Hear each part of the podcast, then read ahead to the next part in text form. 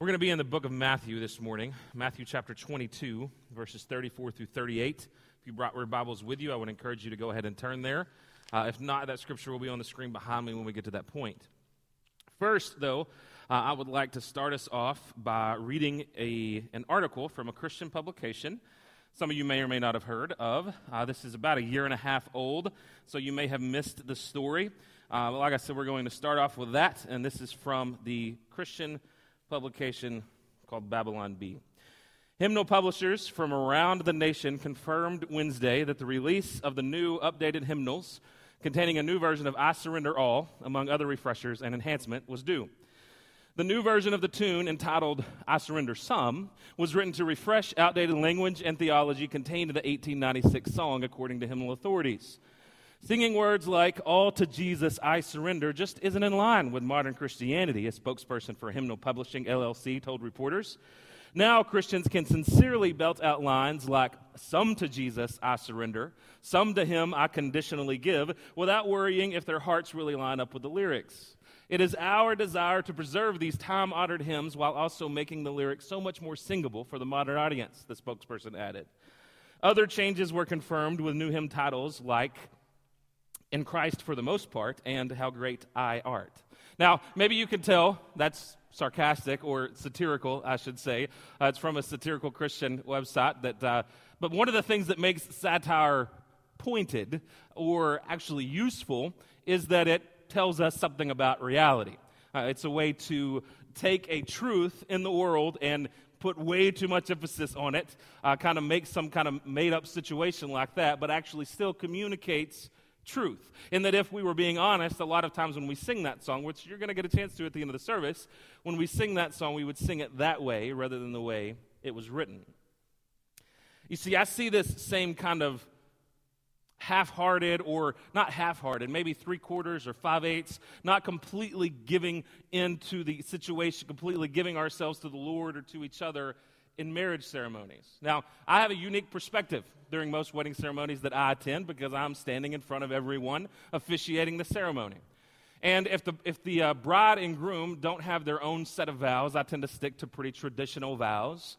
And when it gets time for the ring exchange at, towards the end of the service, uh, again, I stick to pretty traditional. Uh, by giving you this ring, I give myself to you, I give you so on and so forth, uh, repeated with several different things that we give each other. But one thing that I add that usually, that not usually, but sometimes on multiple occasions has caused a bit of hesitation uh, in the bride or the groom or drawn a chuckle from either one of them when they think about the reality of it is, I give you my possessions.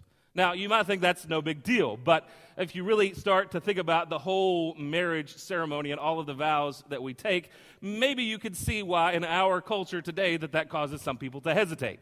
You know, I'll give you my home, I'll give you my time, I'll give you my future, but you ain't touching my stuff, right? I'm not going to give you my possessions. We, we want to give some, but we don't necessarily want to always give all.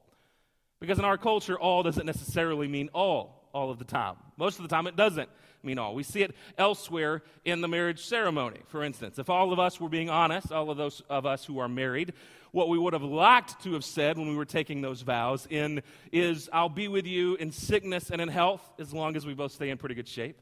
I'll be with you in prosperity and in adversity as long as our finances are somewhat manageable. And I'll be with you in good times and bad as long as your in-laws aren't crazy. You know, something along those lines might be what we were really thinking instead of the truth in sickness and in health, in prosperity and adversity leaving everybody else, I will be with you in good times and in bad. We see it elsewhere in culture as well that all doesn't necessarily mean all. Have you ever been on a trip, work trip, or pleasure trip where all expenses were paid? Was it really all expenses that were paid? Did they pay your gas to get you to the airport to make that trip? Did they pay for your food while you were waiting on the plane in the airport? If you decided to get any movie or anything on the plane, was that paid for in your all expenses paid trip? Or you realize that maybe there's some expenses that weren't included in that all? Or if you've ever been to an all inclusive resort, I have never been there, but I've heard that many of times those are a lie. That there are things that you can do at those resorts that require a premium upcharge, right? Where you got to pay a little bit more. Kind of like if you've gone on a cruise, there are some things that aren't included in the all inclusive price. It is somewhat inclusive, not all inclusive. And on a more somber note, maybe you've been told by someone that you trust deeply I will always be there for you. Or I've always got your back. And what they really meant is sometimes I'll be there for you. When it's convenient, I'll have your back.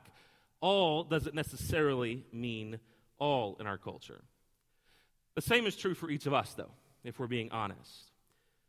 We say, as followers of Jesus, as believers, that we give God our all. Yet we often compartmentalize parts of our lives away from God. All doesn't necessarily mean all from us. We're a disciple at church, but at work, we're a businessman or a businesswoman. We have to see the world through that lens. Or a disciple at church, but uh, at school, we, we pick on the kid that always gets picked on. We're a disciple at church, but at home, we talk to our spouse in a different way, or our children or our parents in a different way. We're a disciple at church and something else altogether in different instances. You see, if we long to have a day to day, passionate relationship with God, which was what we're talking about in this Everyday Love series, one of the main things that gets in the way of maintaining that day to day passionate relationship is our insistence on giving God some, but not all. On sectioning off, compartmentalizing off some aspects of our lives and giving Him those aspects of our life with which we are comfortable giving Him, and not every aspect of our life. So, last week we talked about repenting. Last week we talked about turning away from sin, sin that separates us from God, and returning to God. We repent and return. And this week we're going to talk about giving God every aspect of our life. All means all.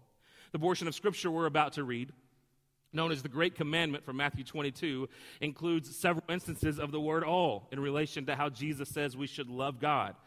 Jesus lets us know that the most important thing for the believer is to love God with everything that we have, with every part of our being. For Jesus, all definitely means all when it comes to our relationship, our loving relationship with God. So, again, we're going to be in Matthew chapter 22, starting in verse 34. But before we do that, let's go to the Lord in prayer. God, we thank you for this morning. And God, we thank you for your truth. Lord, we thank you that you have given us all, as we will see at the end of our service when we observe your Lord's Supper. God, we thank you for not holding back, not skimping out, but giving us everything that you have in your Son, Jesus. And God, we know that you have called us to do the same. And so, Lord, I pray that you would be with us now as you tell us, as you communicate to us through your scripture and through your spirit. God, I pray that, that distractions will be removed God, that we would see and hear clearly what you have for us so that we might respond with a wholehearted, whole self kind of love. I pray that in Jesus' name. Amen. Again, Matthew chapter 22, starting in verse 34. But when the Pharisees heard that he had silenced the Sadducees, he being Jesus, they gathered together. And one of them, a lawyer, asked him a question to test him Teacher, which is the great commandment in the law? And he said to him, You shall love the Lord your God with all your heart, and with all your soul, and with all your mind. This is the great and first commandment. Now, this section of Scripture, here in chapter 22, goes all the way back to the chapter before it, when Jesus enters Jerusalem. And the Jewish elite, the scribes, the Pharisees, and the Sadducees, come to him and begin asking him questions, trying to discredit him. You see, it's no secret by this point in the Jesus story that these individuals, the Jewish religious elite, did not like Jesus. He was trying to upset the apple cart in their mind, to take their power away. The people really liked Jesus. They weren't happy with the people being happy because they liked to keep them where they were so that they could stay where they were. And so, the way that they were trying to deal with that, short of killing him, which ultimately they would do, but a step they were going to take before that was trying to publicly discredit him. And so they asked him different questions to which they didn't think he would have an answer, but over and over again he responds in a way that dumbfounds them and leaves them looking a fool instead of him. The Pharisees had already been shut down in this interchange with Jesus. But they saw another opportunity when their opponents, the Sadducees, got struck down by Jesus. Not struck down, he didn't like hit them or anything, but, got, but he destroyed their argument, their question, when they asked them about marriage in heaven in the verses immediately preceding that, which we just read.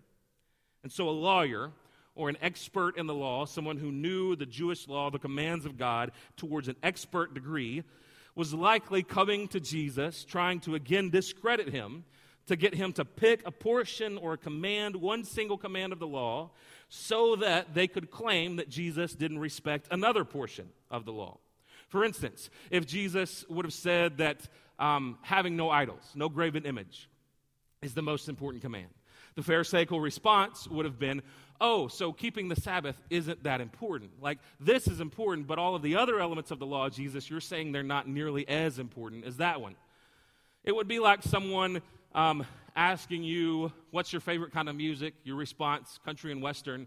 And their response back to you would be, Oh, so you hate classical music and you're uneducated. It would be that kind of response, putting words in your mouth. They weren't interested in what Jesus' favorite or greatest commandment was, they were interested in what he was going to leave out so that they could use it against him. The lawyer was likely also being sarcastic when he calls Jesus teacher. That's a term of respect, rabbi uh, in, in, in, their vernacular. By calling Jesus that, it's recognizing that he has some sort of authority. The Pharisees didn't believe that. So, uh, you know, when I hear the, the, the, lawyer ask him, I hear him sneering from the very beginning.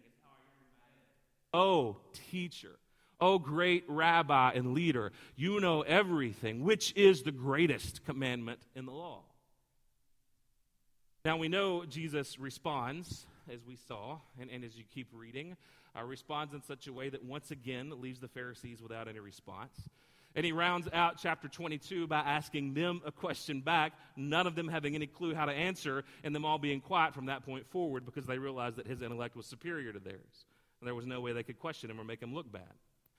Now, the way that Jesus answers is he actually quotes, probably, well, not probably, the most quoted portion of Scripture at that point. He quotes the Shema, Deuteronomy 6, 4, and 5. It was the central scripture for the Jews for a couple of reasons. And here is that scripture. Hear, O Israel, the Lord our God, the Lord is one. You shall love the Lord your God with all your heart and with all your soul and with all your might. Again, Jesus is quoting this back to the Pharisees. It was a central teaching of the Jews because it communicated a couple of things. One, that God is one in a world that they were living in where they were surrounded by people who worshiped many different gods, the Jews were distinctive in saying that there is one God, and it is this God. It is the Lord our God. He is one. Not only that, as God is, is one, God, God in His wholeness is one, we ought to respond in our whole self by loving Him as one, like uh, uniting all aspects of ourself, physical, spiritual, so on and so forth, into one in the way that we love God, loving Him with our whole self our, all our soul, all our might, all our strength. All means all. Now, pious Jews, including the Pharisees, would repeat this scripture twice every day. So obviously, they knew it. Obviously, they had heard of it before. Jesus was quoting something back to these men listening to them, something that, again, they said out of religious devotion twice daily. The Lord our God, the Lord is one. Love the Lord your God with all your strength, all your might, all your soul. That's what God was, was calling them to say, and Jesus is calling that back to them to respond in that way. He knew that that was something that they quoted twice daily. Have you ever said something so many times that you kind of get muscle memory and you say it without thinking? We do that with a lot of different habits where we do something so often that we don't think about it. There's actually some like brain science behind it that when something becomes a habit, part of our brain shuts off, part of awareness, and we just do something out of, you know, out of, out of, out of habit. We could say something that way too. When somebody asks you how you're doing, I'm fine, how are you? It becomes such a rote response that we're not really thinking about it. Or we, as Christians who grew up in the Bible Belt, we might sit down and pray, Lord, thank you for this meal. Help it nourish my body right before you dive into three Taco Bell bean burritos and an extra large Mountain Dew right? You don't really think about what you're saying, you just say it because that's what you're supposed to say or that's what you're used to saying.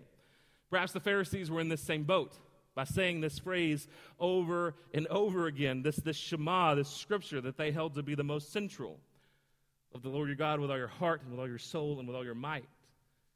Maybe to the point that they stopped thinking about what it really means. That all means all, every aspect of their lives. Even that aspect of their lives that kept them from, or, or, allowed them to be so proud that it kept them from hearing the truth that Jesus had to say and the truth of who Jesus was. Love the Lord your God with all.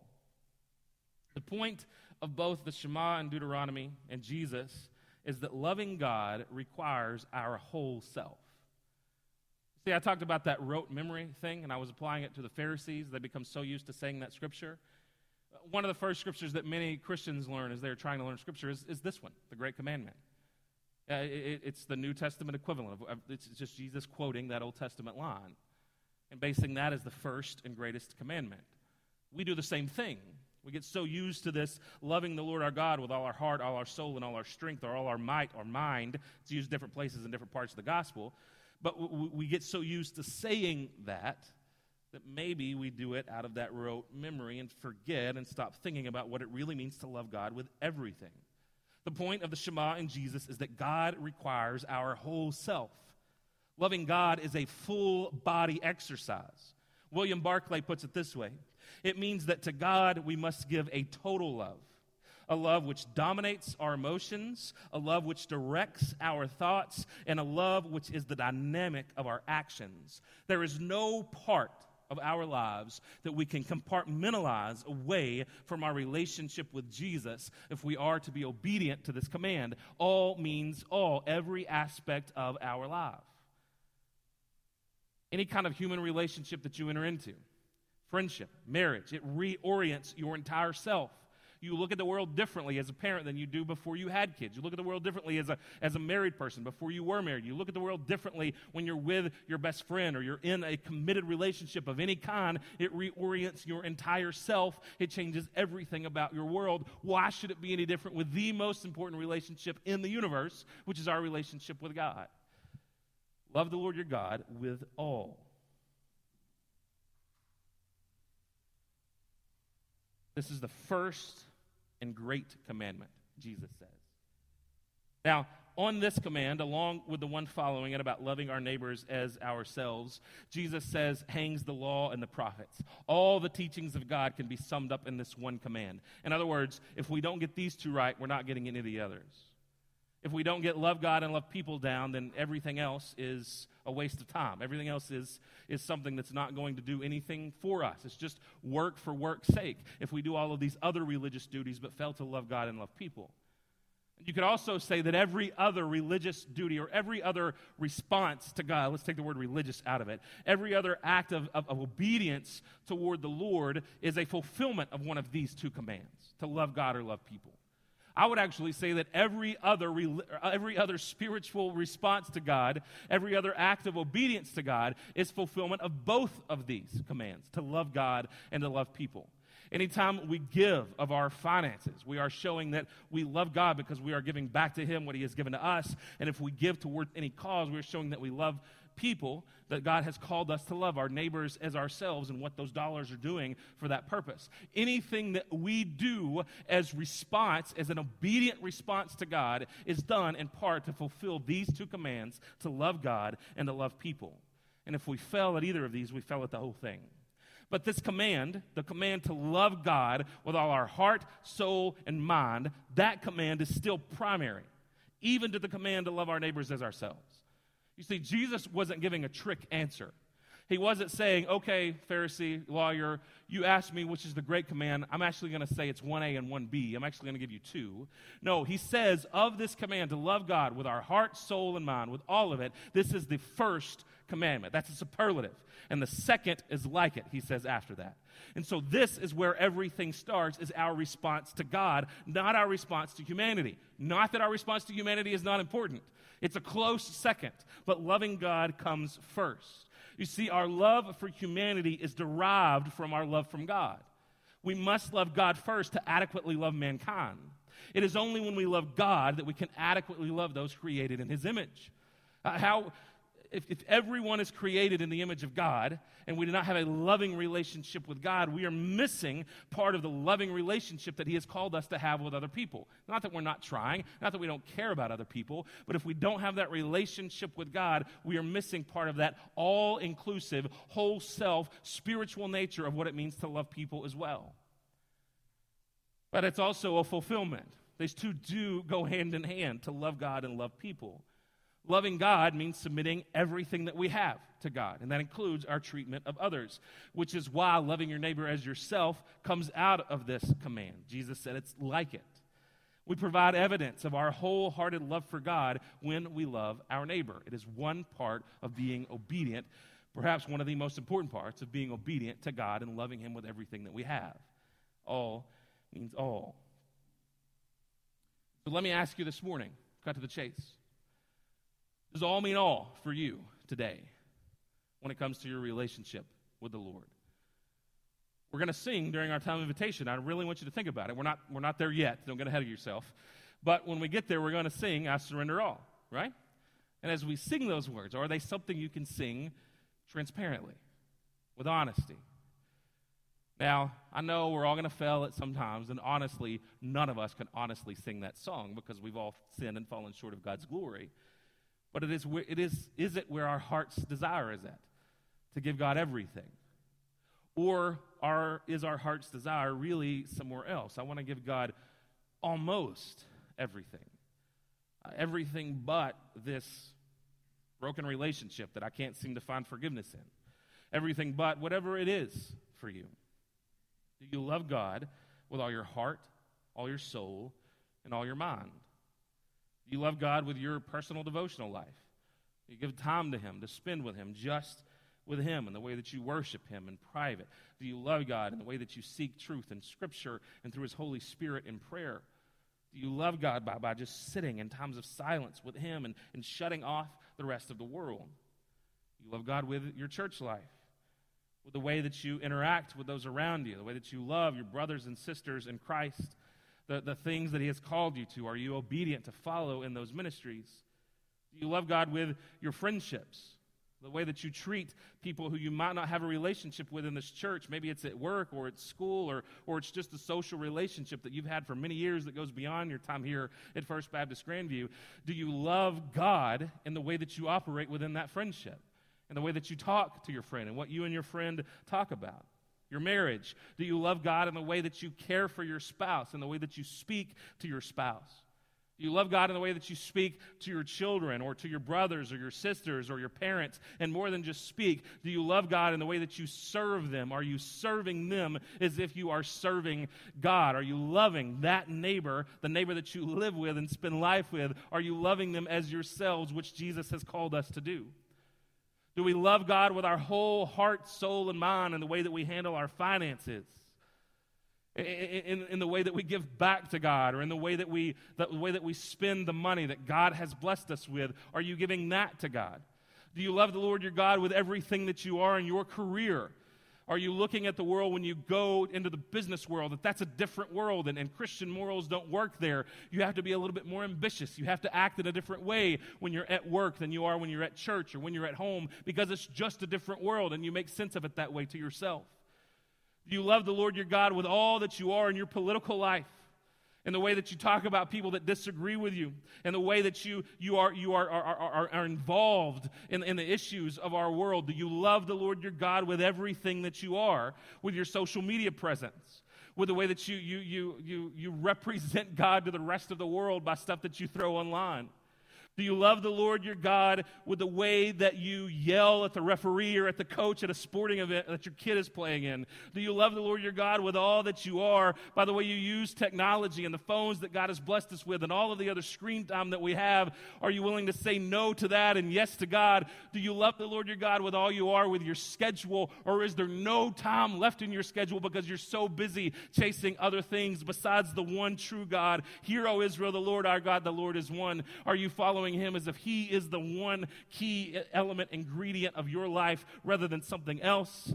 Do you love the Lord your God with your intellect? Are you trying to learn more daily? Or, or, are you just coasting and acting like that part's not important? God wants us to love Him with our heart, but not our mind. I don't have to learn more. I don't have to learn more about God. No, Jesus actually says to love the Lord your God with all your mind.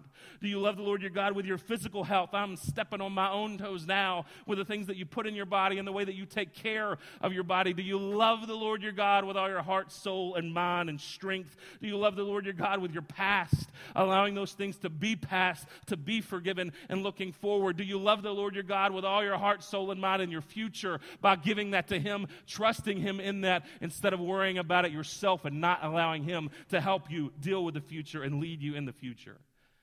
You see, when you keep God out of certain aspects of your life, chances are that that aspect of your life is going to suffer. If you are holding back from God, you are holding out on yourself. You are not allowing God to bless you in a certain element of your life because you're saying, I won't let you come here, whether it's consciously or subconsciously.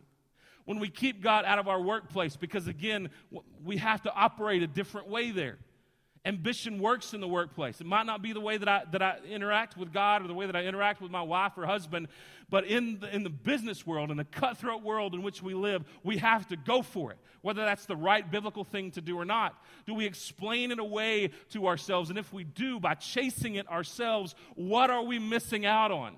What are we missing out on because we're keeping God out of our marriage because it's just so difficult that we can't seem to bring Him into it? What are we missing from God because we're not looking at the way that we parent our children as an act of, uh, act of spiritual service to the Lord? What are we missing from God because we're not looking at the way we interact with people in our workplace as a way to love God? There are blessings in your life that I'm not talking like you're going to get money. I'm talking like the presence of the Lord, the Spirit of the Lord blessing you in everything that you are that we are missing out on if we say to God, You cannot come here. There are a lot of Christians in the world today who have that subconsciously. They don't say to God, You can't come here. But they've compartmentalized Him out of certain aspects of their life relationships, career, school, so on and so forth, finances. And then when that aspect of their life begins to suffer, they look to God and be like, What's up, God? Why aren't you helping me out here? How could you let this happen to me? How could you let me rack up $15,000 in credit card debt, Lord? How could you allow this to take place?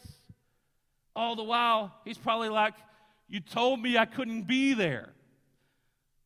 God is not going to force himself in anyone's life. He might show up in a way that you don't expect him to and make it difficult for you every now and then if you haven't given something over to him. But he's not going to force himself into your life. And if a part of your life is suffering, part of it may be because you have said no to allowing God to be there. You're holding back from God, you're holding out on yourself. Problems remain problems until they're properly dealt with. So, right now, I want you to take stock of your life.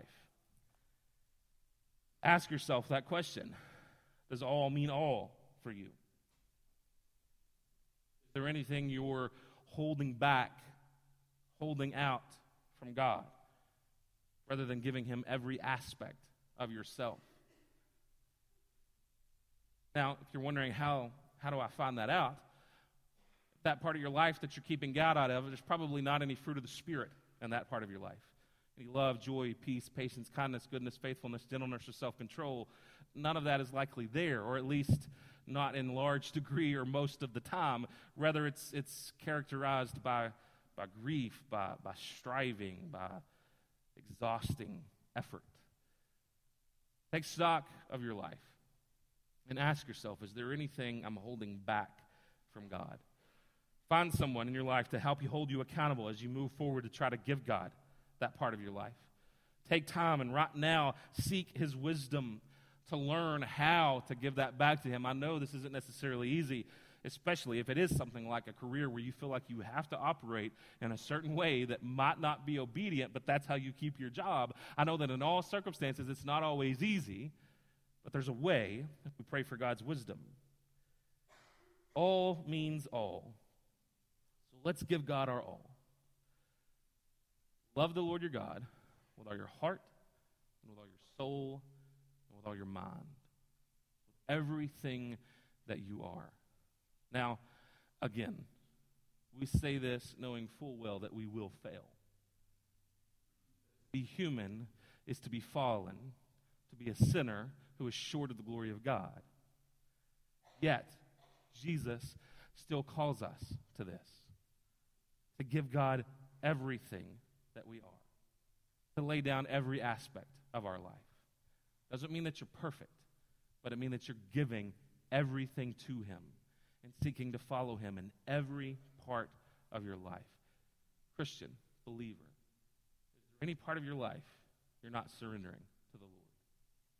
During our time of invitation this morning will be an opportunity for you to begin that surrender.